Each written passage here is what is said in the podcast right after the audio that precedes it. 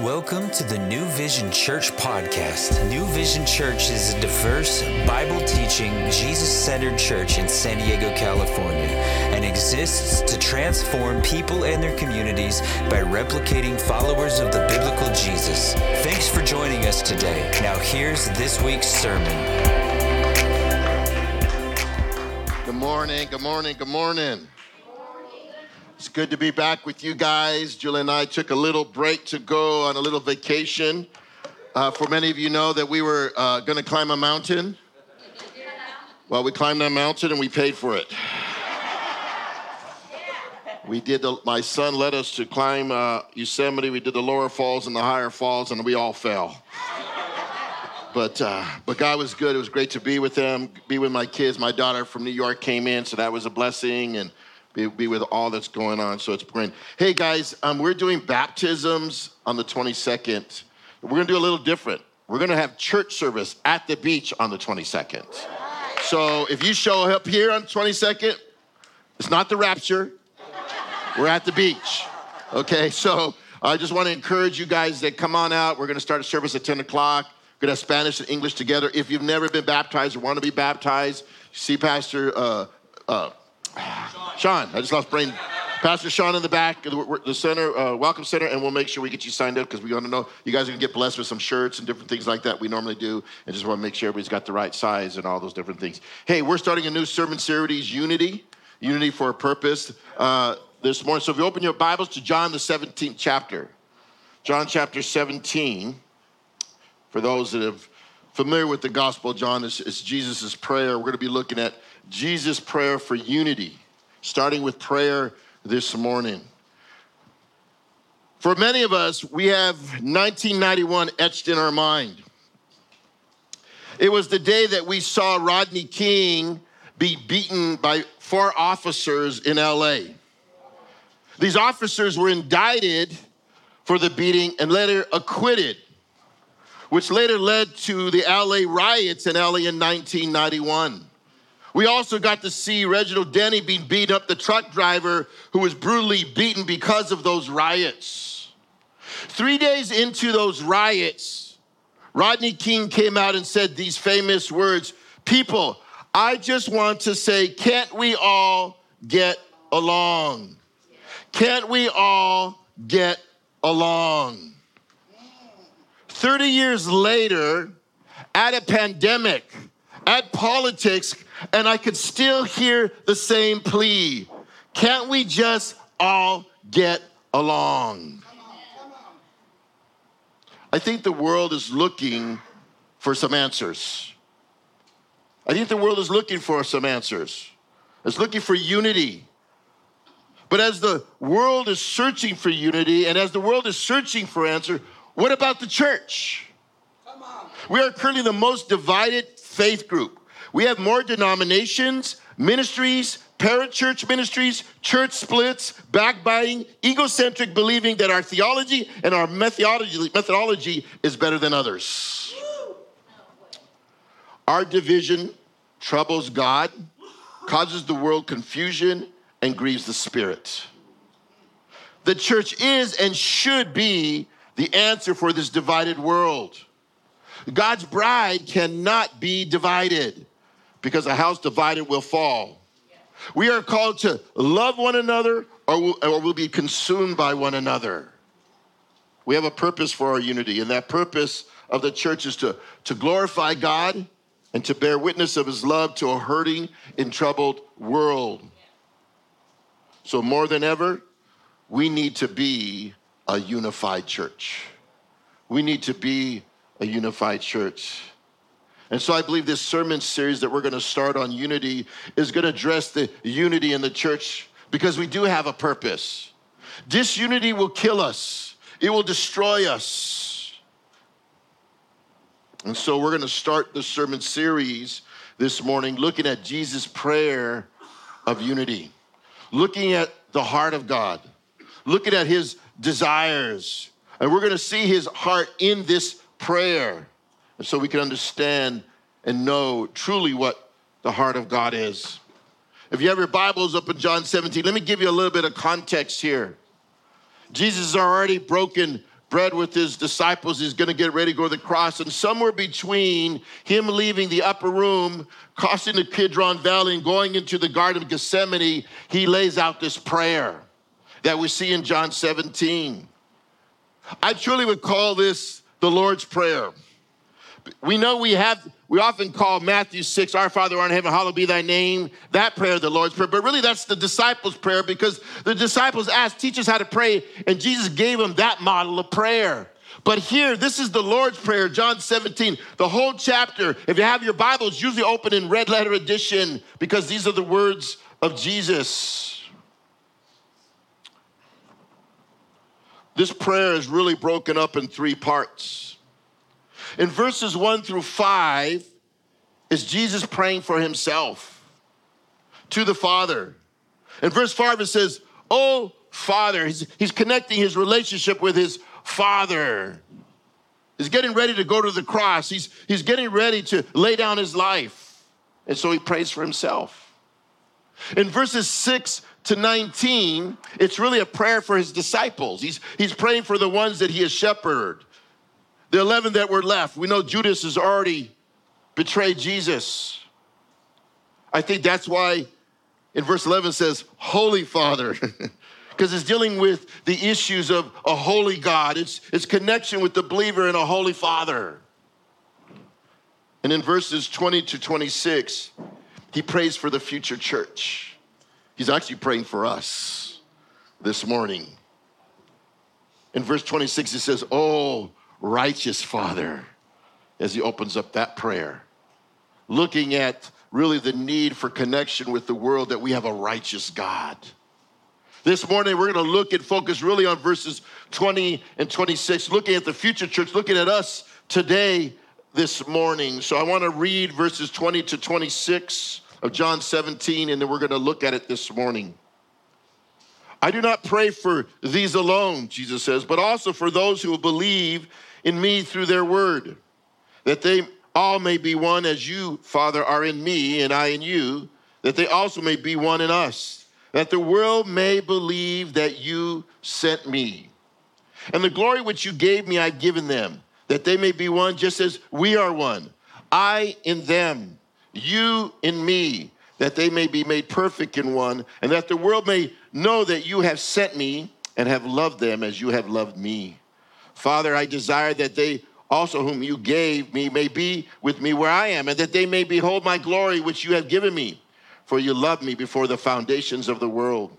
O righteous Father, the world has not known you, but I have known you. And these have known that you sent me. And I have declared to them your name, and I will declare it, that the love with which you love me may be in them and I in them. Let's pray. Father in heaven, we pray for this morning. We pray for your hand, Lord. We pray for your Holy Spirit to teach us and to instruct us and to guide us and to lead us. Lord, we pray that we could see your heart in this prayer. We pray that we can be moved by this prayer. We pray that we can understand this unity, not through the physical, but through the spiritual. Father, only this unity can come by your power. power and by your Spirit.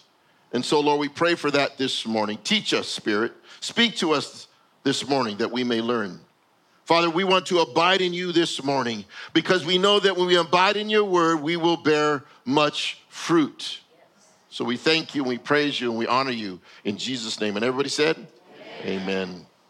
Have you ever seen on television a commercial that advertises medication for the treatment for health issues, and then it's followed up with a disclaimer. You know what I'm talking about? This medication might cause side effects, headaches and bleeding and ulcers. If so, consult a doctor. Isn't this medicine supposed to help us? Right? And then you have a disclaimer. I read a comic strip that read something like this Follow Christ and be a part of a dynamic church. And there were then a large crowd began to gather. Then there was a disclaimer, right? Organized religion may lead to interfaith wars, unresponsive bureaucracies, and doctrinal debates that divide and drive away members. And the crowd dispersed. And there was a sigh. Evangelism was such easier. Evangelism was much easier before they made ad disclaimers. This morning in the prayer, Jesus ain't giving a disclaimer. He's, he's not doing that this morning. His prayer is never a disclaimer. He's praying, he, isn't praying for organized religion. He's praying for his future church. He's praying for his disciples and the work of the gospel through their lives. He is praying for oneness in the church. And so the first thing this morning is Jesus prays for the future church in verse 20. It says, I do not pray, verse 20, I do not pray for these alone. That was referring to the disciples, but also for those who will believe in me through their word. It's a future. He's talking about the, he's praying for the future here. He's not praying for organized religion. He's praying for unity. He's, he's, he's, he's actually giving vision for the church and the disciples and their mission. Johannes Liege, a German theologian, said this the real unity of the church must not be organized, but be exercised. That there's an action to our, our unity this morning. But when you read this prayer, I want you to catch this, and it's kind of hidden behind the scenes here. Sometimes when you study, you got to ask questions. Why is Jesus praying this way? When you guys study the word, ask yourself questions. What's going on in the context? Why is Jesus praying this? What might be the background be happening? What's happening with the disciples? Those are questions when you study by asking. Here's one I, I was thinking about. Jesus is confident in the investment of his disciples. Because he's ready to go to the cross, and in only a matter of hours will the disciples run from him and Peter will deny him and, and they're to flee and they couldn't pray for one hour. He saw the failure. He saw the, the, the struggle of the disciples. But in his prayer, he's saying, look at through these men's words, the gospel is to be preached. So I know their failures are only to be temporary. Thank you, Jesus. Yeah. That we have our moments of failures, our moments of weaknesses, but we get we're back in the game and we see this. We see there, Jesus is like, I have hope in these guys. I know God's gonna pull through with them. Jesus knew that his work for three and a half years was not in vain. That he poured into these disciples, and these disciples got held in the palm of his hand. He knew that his disciples had received the word of eternal life and that they would respond. That's why he prayed for them in the first middle part of the uh, of the prayer in John 17, and that's why he says, "I'm not just praying for these ones." He was praying for those disciples that would come. He also prayed that they would be one. He even said that among his 12 in verse 11, that they would be one and they would be unified in love, and that like the Son and the Father are unified as one. And then he's broadening that prayer as we get into the latter part of this prayer. What has he done? In verse 19 and previously, he sanctified them with the word. He set them apart with the word, sanctify them word that you may sanctify others with sanctify others with the truth. I give them this sanctified word, and I'm praying that you're going to take that word and you're going to sanctify others. I'm praying not only for these, but those to come. He's praying for the future church. This prayer is for us, the church today, the Jews, the Samaritans, and the Gentiles. He's broadening his base of what the church is going to look like. And so, this verse 20 is this transitional prayer. He's redirecting his prayer to a broader sense. He's praying for the fruit that's to come, the fruit of the resurrection, the fruit of this new church. You know what prayer is? Prayer is the watering of the garden. Prayer is what we do when we water the garden for where the seed has been planted because the, the, the, gospel, the, the seed of God's word has been planted in the hearts of men. And you say, I, I want you, you're gonna go tell those are the words that they believe. That's the seed that's been planted, but prayer is the watering of that seed. Why do we pray? And why do we take time to pray in the church? Why do we take time to pray in the service? Maybe that might be the only time you prayed all week. But we're praying for our members of our family and our friends and our bosses and those in our neighborhood. We're praying that the words that we've shared with them and, and the love that we displayed with them and the seed that's been planted in the heart, that it would grow, that it would bear fruit. Jesus is praying for the disciples and he's praying for the future church that one day the word that has been planted is going to be watered and that it's going to bear much fruit. You want unity in your family, in your marriage, in your community, in the world? Pray that the gospel is received. Pray that the gospel is received. Jesus is praying for the answer. Jesus is praying for the answer for the disunity in the world. The disunity of this world is really separation from God. That's the biggest disunity today, is that man is separate from God. And sin, sin has separated him from God. The Bible says that we were alienated, we were far from him, but then because of our relationship with God, he's brought us near. Because of the blood of Jesus, he's brought us near, he's unified us, and that we are one. The gospel unifies us with God. That's what the gospel does. And so, what is Jesus doing in his prayer, verse 20? He's praying for the power of the message of the gospel. He's praying, This is my purpose. One of my purposes is that the message would be powerful from the words, right? The message of the gospel is unified. The greatest unity is the separation from God, but I want to take that was that was broken and separate and unify it and bring it together. To be reconciled together. And his prayer is that the words of these disciples, the words of these men, that people would receive them, whether it was through oral communication or written communication. We got his word. That's his written communication today, and we read it, that we might receive it. And that their words, the words of the gospel, would unify. And enemies would become beloved friends. That's the power of the, of the gospel. And so his specific prayer is that the words that would go forth would unify and make one family, one body. And so he's praying for the future church. Here's the second thing that he's doing in the power of his prayer, Jesus' prayer. Jesus prays for the unity of the future church. He's praying for the unity of the future church. Now he's only praying freely. Now there's a purpose here. I'm praying specifically for unity. That's the purpose. The largest living organism by mass is thought to be the aspen grove in Utah, central Utah. It's known as Pando, the trembling giant. In fact, in 2006, the United States Postal Service made a stamp in commemoration of the aspen, calling it one of the 40 wonders of America. This is the characteristic of this tree. The grove of aspen appears to be a, a stand of many trees, but in fact, each tree shares the same roots. It looks like a grove, and there's a bunch of trees, but all those trees on the outside look like they're independent, but under the ground, they're one. They're rooted in one root.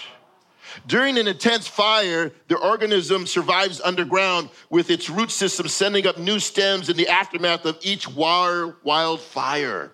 In fact, the word pando in the Latin translates I spread. When the church is rooted in Christ, it can stand together no matter the elements it might face. It's thing only makes it stronger, and its love will spread and make it another wonder of the world. Another wonder of the world. And so he prays for unity for a purpose. Look at verse 21.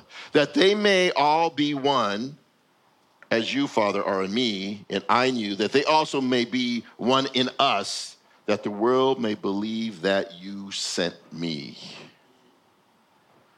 Do you see God's heart? Do you see his desire? The desire was unity among the believers. There's his heart. There's his desire that they would all be one. Psalm 33 1 says, How good and how pleasant is it for brethren to dwell together in unity. In unity. Jesus already knew what the future held. Jesus already knew the diversity of the future church. And he knew the importance of bearing good witness to the future church.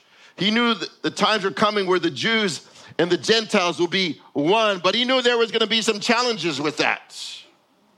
He knew there was going to be some difficulties with it. He knew that there had to be some things that had to be established to, to make them one. You only have to read Acts chapter 9, breaking down the walls with Cornelius and Peter with the Jew and Gentile relationship. Go back and read Acts chapter 10 with the vision of breaking down even Peter's own spiritual disunity and prejudice toward Gentiles, that God would eventually use that as a moment where Pentecost fell on the Gentile world and the church was opened up to all people.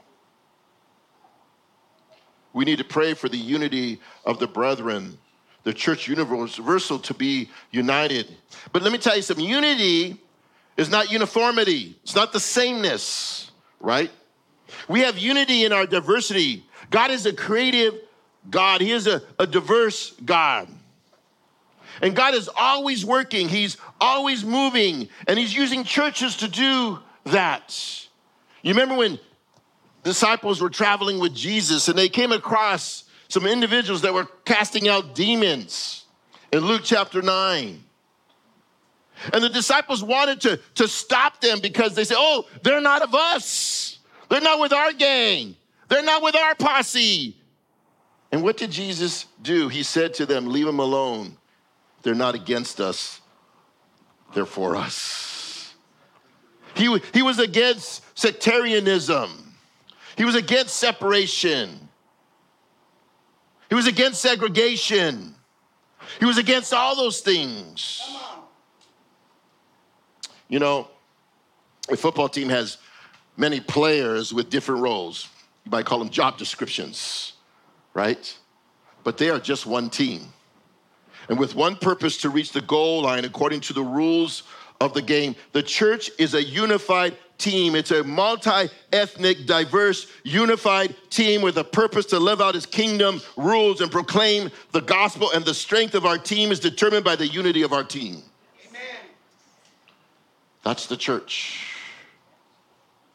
Revelation 7 gives us a picture of that unity ultimately in heaven when we read, After these things I looked, and behold, a great multitude with no one could number, all nations, tribes, peoples, and tongues, standing before the throne and before the Lamb, clothed with white robes with palm branches in their hands.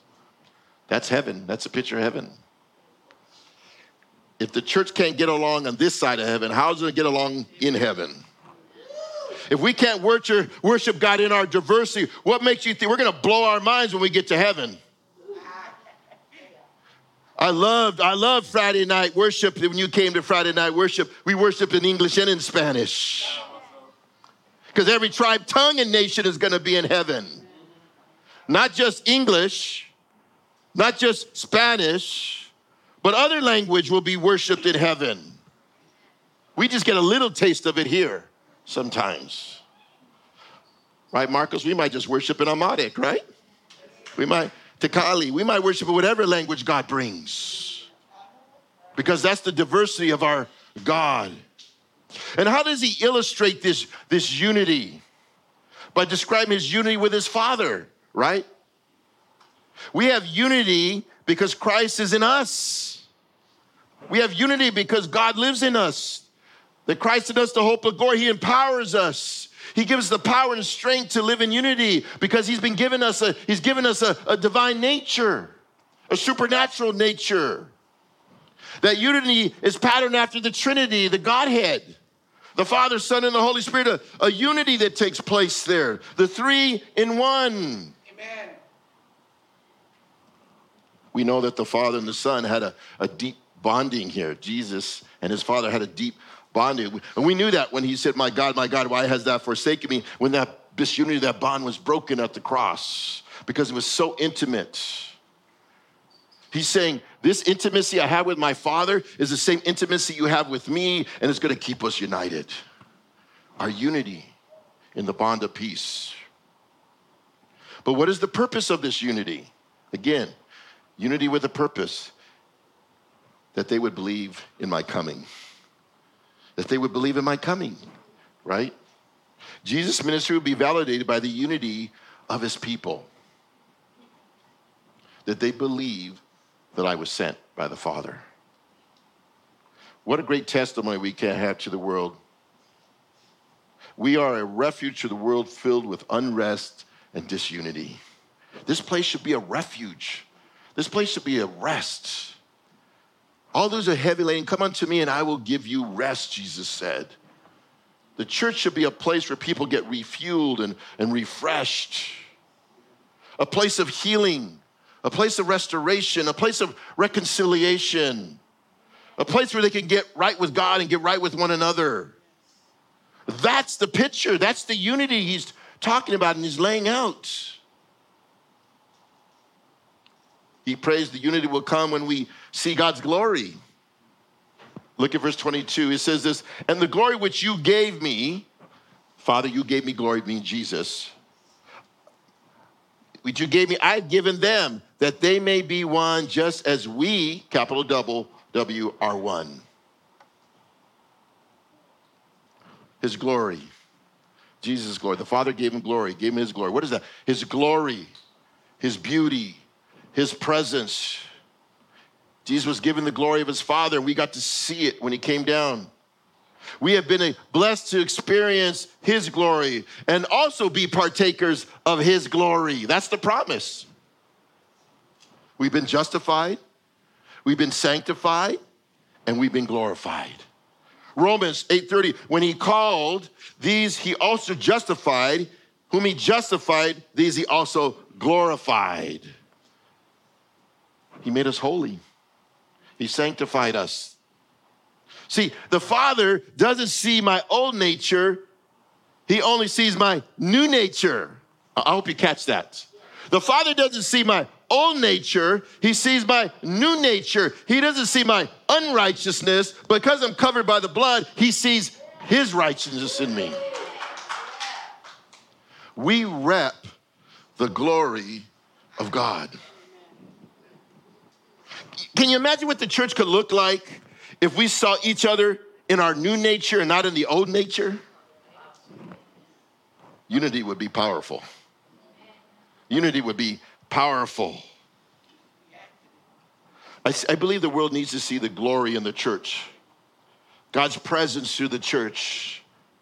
His Shekinah glory, his, his presence was dwelt in the Holy of Holies on top of the mercy seat on the Ark of the Covenant, and when they traveled, his presence was on that very thing in the middle of that.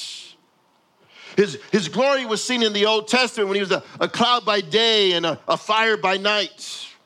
His glory was seen in the New Testament when the Word became flesh and dwelt among us, and we beheld His glory, the only glory of begotten of the Father and of the Son, full of grace and truth.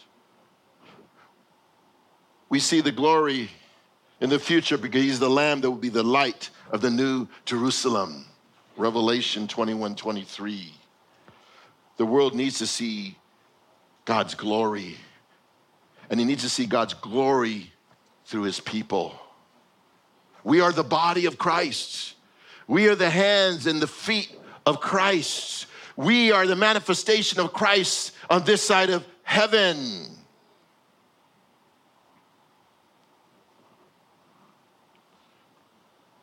You know,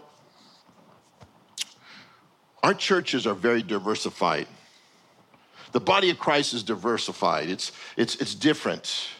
Some experience the presence of God through high liturgy Catholic, Episcopal, Lutheran, right? Some experience the presence of God through low, informal worship settings, tongues, or prophecy, or healing. You might call them Pentecostals.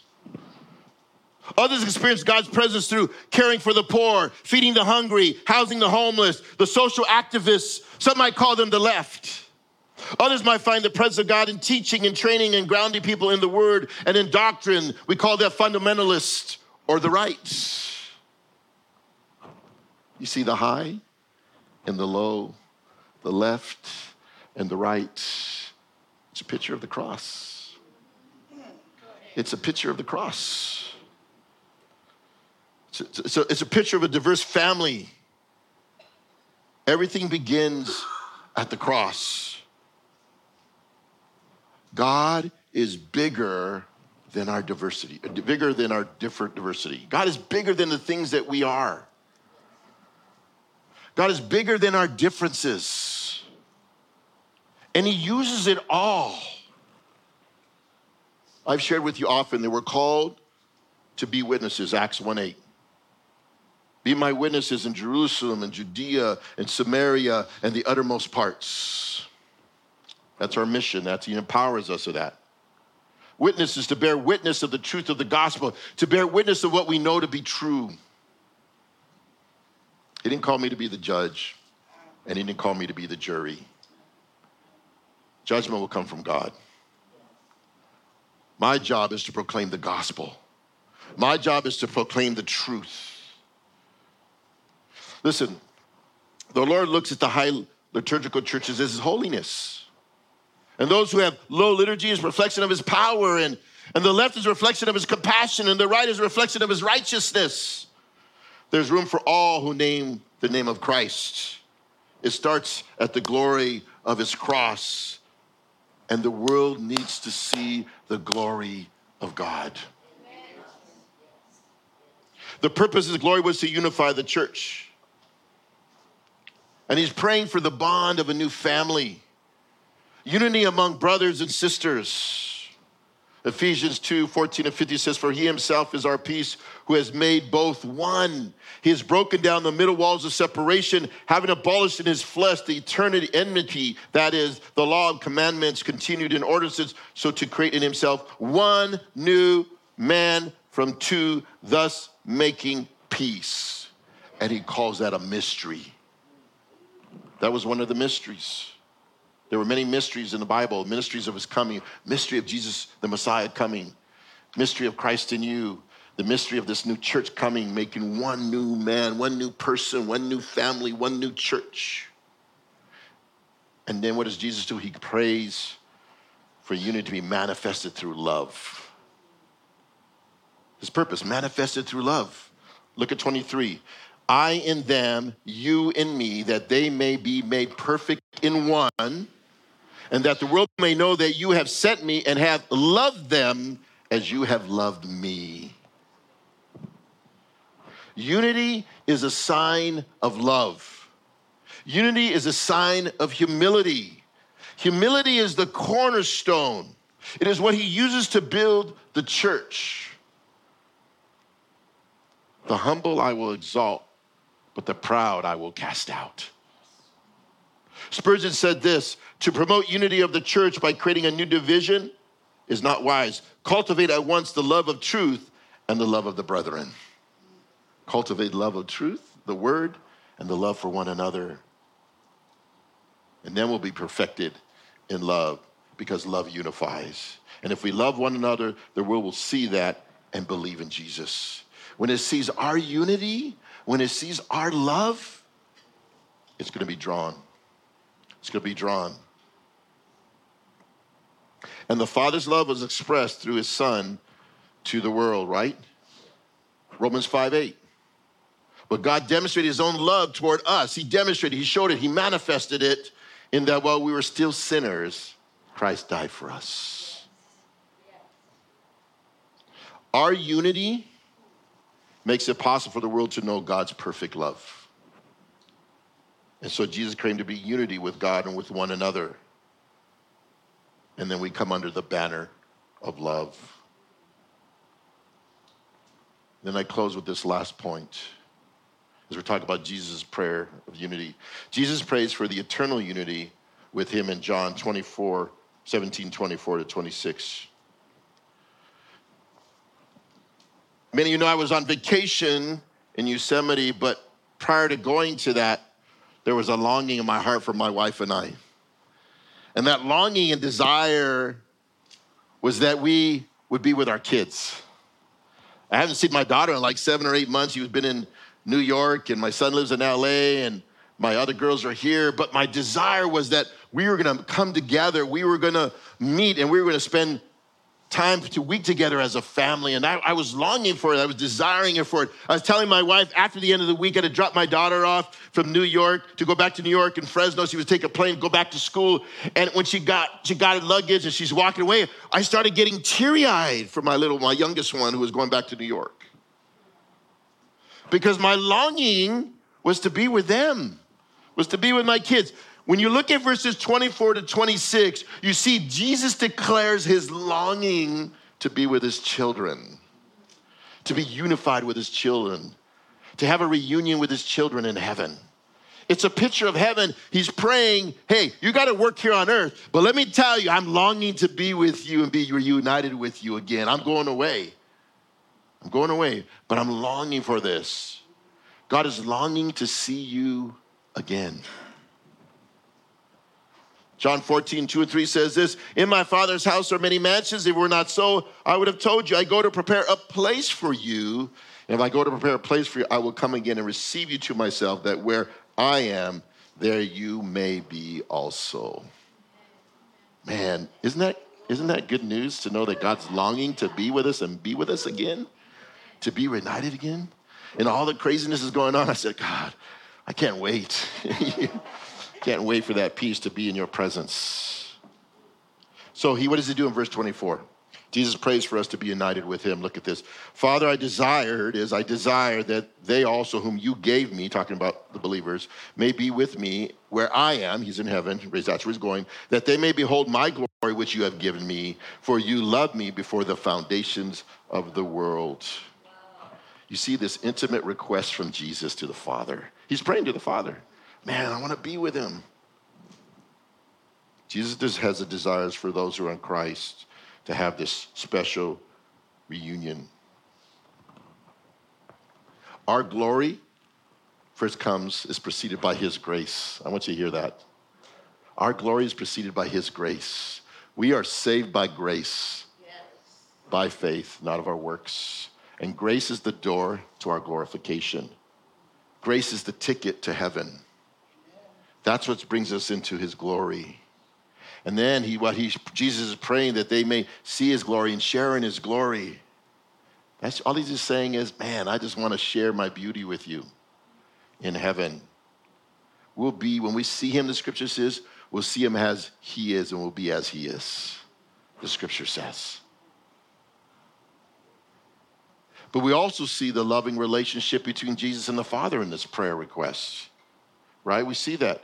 Father, is this can you imagine he's calling his, his, his, daddy the one he's been communing with? And remember he's been he often goes to pray. He often goes to be with his father and we're getting a glimpse of what that prayer life is. Many times he says i went away and i prayed or i, I went away all night. We don't know what that what conversation looked like. But john 17 is really a glimpse of what those conversations might be like. And he's saying father this is only hours away from his father denying him father this is my heart He's pleading, parents, you're pleading to your Heavenly Father on behalf of others. This is my heart, God. Do you see that, that relationship going on there? He's praying to his Father. You loved me before even time began, before the word became flesh. Before I was even born, you loved me. And Jesus prays for a desire to know him and to love him. Look at verse 25 and 26. O righteous Father, the world has not known you, but I have known you. And these have known that you sent me, and I have declared to them your name, and will declare that the love with which you love me may be in them, and I in them. I know that's a tongue twister right there, right? When I read stuff like that, I have to take a moment and go back and read it again to process it. Right? Say that 25 times real fast right? But what we do and what we see here in these verses is, first of all, the son honors his father. He honors his father. He calls him righteous, a holy father. Our Father who art in heaven, hallowed be your name. You're a righteous God. We have a righteous Father. And this righteous Father, people are blind to your righteousness. There are people that don't know your goodness, don't know your righteousness, don't know your holiness. But I know it and those who follow you know it. The ones I sent out, I'm going to send out, know it. And because they know you, God, they're unified. Jesus said, If you've seen me, you've seen the Father. If you know me, you will know the Father. But here's my purpose, Jesus saying, is to declare your name and to declare your love. And those are going to go out are to declare your name and declare your love. There's our mission, guys, right? To declare his name and to declare his love. I'm gonna let the name, he says, he talks about his name. He revealed his name throughout the Gospel of John. Remember the, all the I am statements, the seven I am statements? I am the light of the world, I'm the door, I'm the bread of life, I'm the way, the truth, and life. He gives out the, all the I ams. The, all the I ams have to do with the, the knowledge of God. And I, I'm, I'm sending out the disciples and I'm, I'm proclaiming, Jesus talking to the Father, I'm gonna magnify your name and the disciples are gonna magnify your name. It wasn't at the Song of Mary when she heard about that she was gonna be pregnant with Jesus. He said, Lord, let me magnify your name. Let me make your name large. You know what happens when we worship and when we sing together? And I love your voices because I listen. We're magnifying his name. We're making his name large. We're knowing his name. We're having a, a knowledge and understanding of who God is. Eternal life isn't a location. Eternal life is a person. He says in John 17, 3, in the same prayer earlier, it says, And this is eternal life that they may know you, the only true God, Jesus Christ, whom you have sent. Our mission and our eternal life is to know God.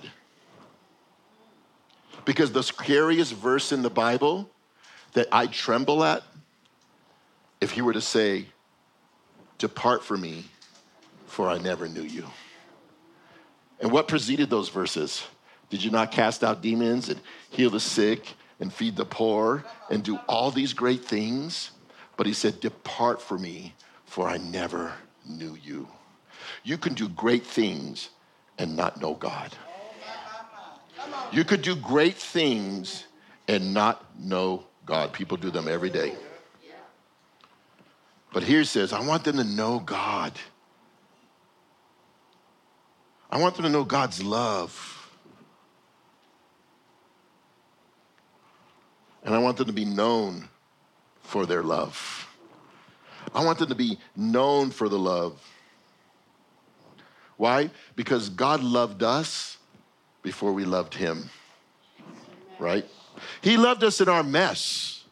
He loved us in our trespasses and sin. He still loved us.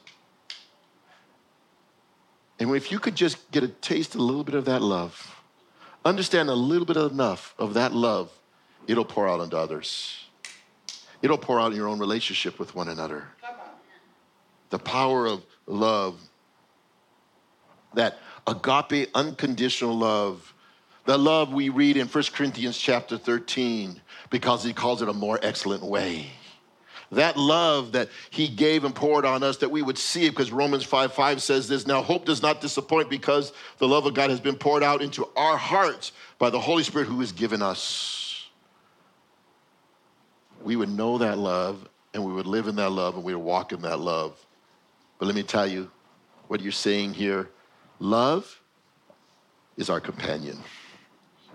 Love is our companion because God is love. Because God is love. I'm in you, you're in me, and I'm in the Father. Do you see the unity of that? The companionship that I have with love is with God, and love is a companion. That's why he says, I'll never leave you nor forsake you. I will be with you until the end of the age. He's praying for unity. As he saw unity as a picture with the Father and the Son with Jesus, he's saying now us as a church need to be unified with the message, with love. We've been empowered by love because he lives in us. So I close with these thoughts to remind you guys before you partake of communion.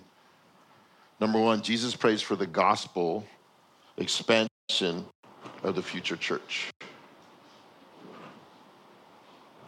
How are you going to expand the gospel this week? How are you going to expand the gospel? Jesus prays for the unity of the future church.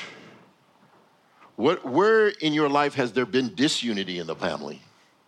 What, what steps do you need to take to say, you know what, I have to reconcile some disunity in my marriage and my family with my friends? Where, where is it that I have to do that this week? Because the Bible says we're going to partake of community communion. Communion. It says, leave. If you have a conflict, an ought with a brother, says, leave the table and go get it right. So in the church family, where do you need to get it right? Because that's a testimony. And lastly, Jesus prays for the reunion of the future church. That, guys, we have a finish line, that we have a reunion coming, that we are heavenwards, that we are to be heavenly minded, the scripture says. Some say, don't be so heavenly minded, you're no earthly good. No, me being heavenly minded make me earthly good. And so I want to challenge you with that, that one day we're going to be with him and with us as one. Father Heaven, we thank you again for this morning. We thank you for your love and your blessings. We thank you for the work of your word. Pray that the word has fallen on good soil. Lord, I pray that we would understand as you're beginning to help us understand unity, that first it starts with your prayer with us. Your heart was that we would be unified, that we would be one. And I pray this morning that we would understand and see your heart this morning that we would bear a good testimony, Lord, this morning. In Jesus' name, amen.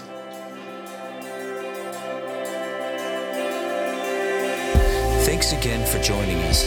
Contact us or learn more at our website, newvision.city. See you next time.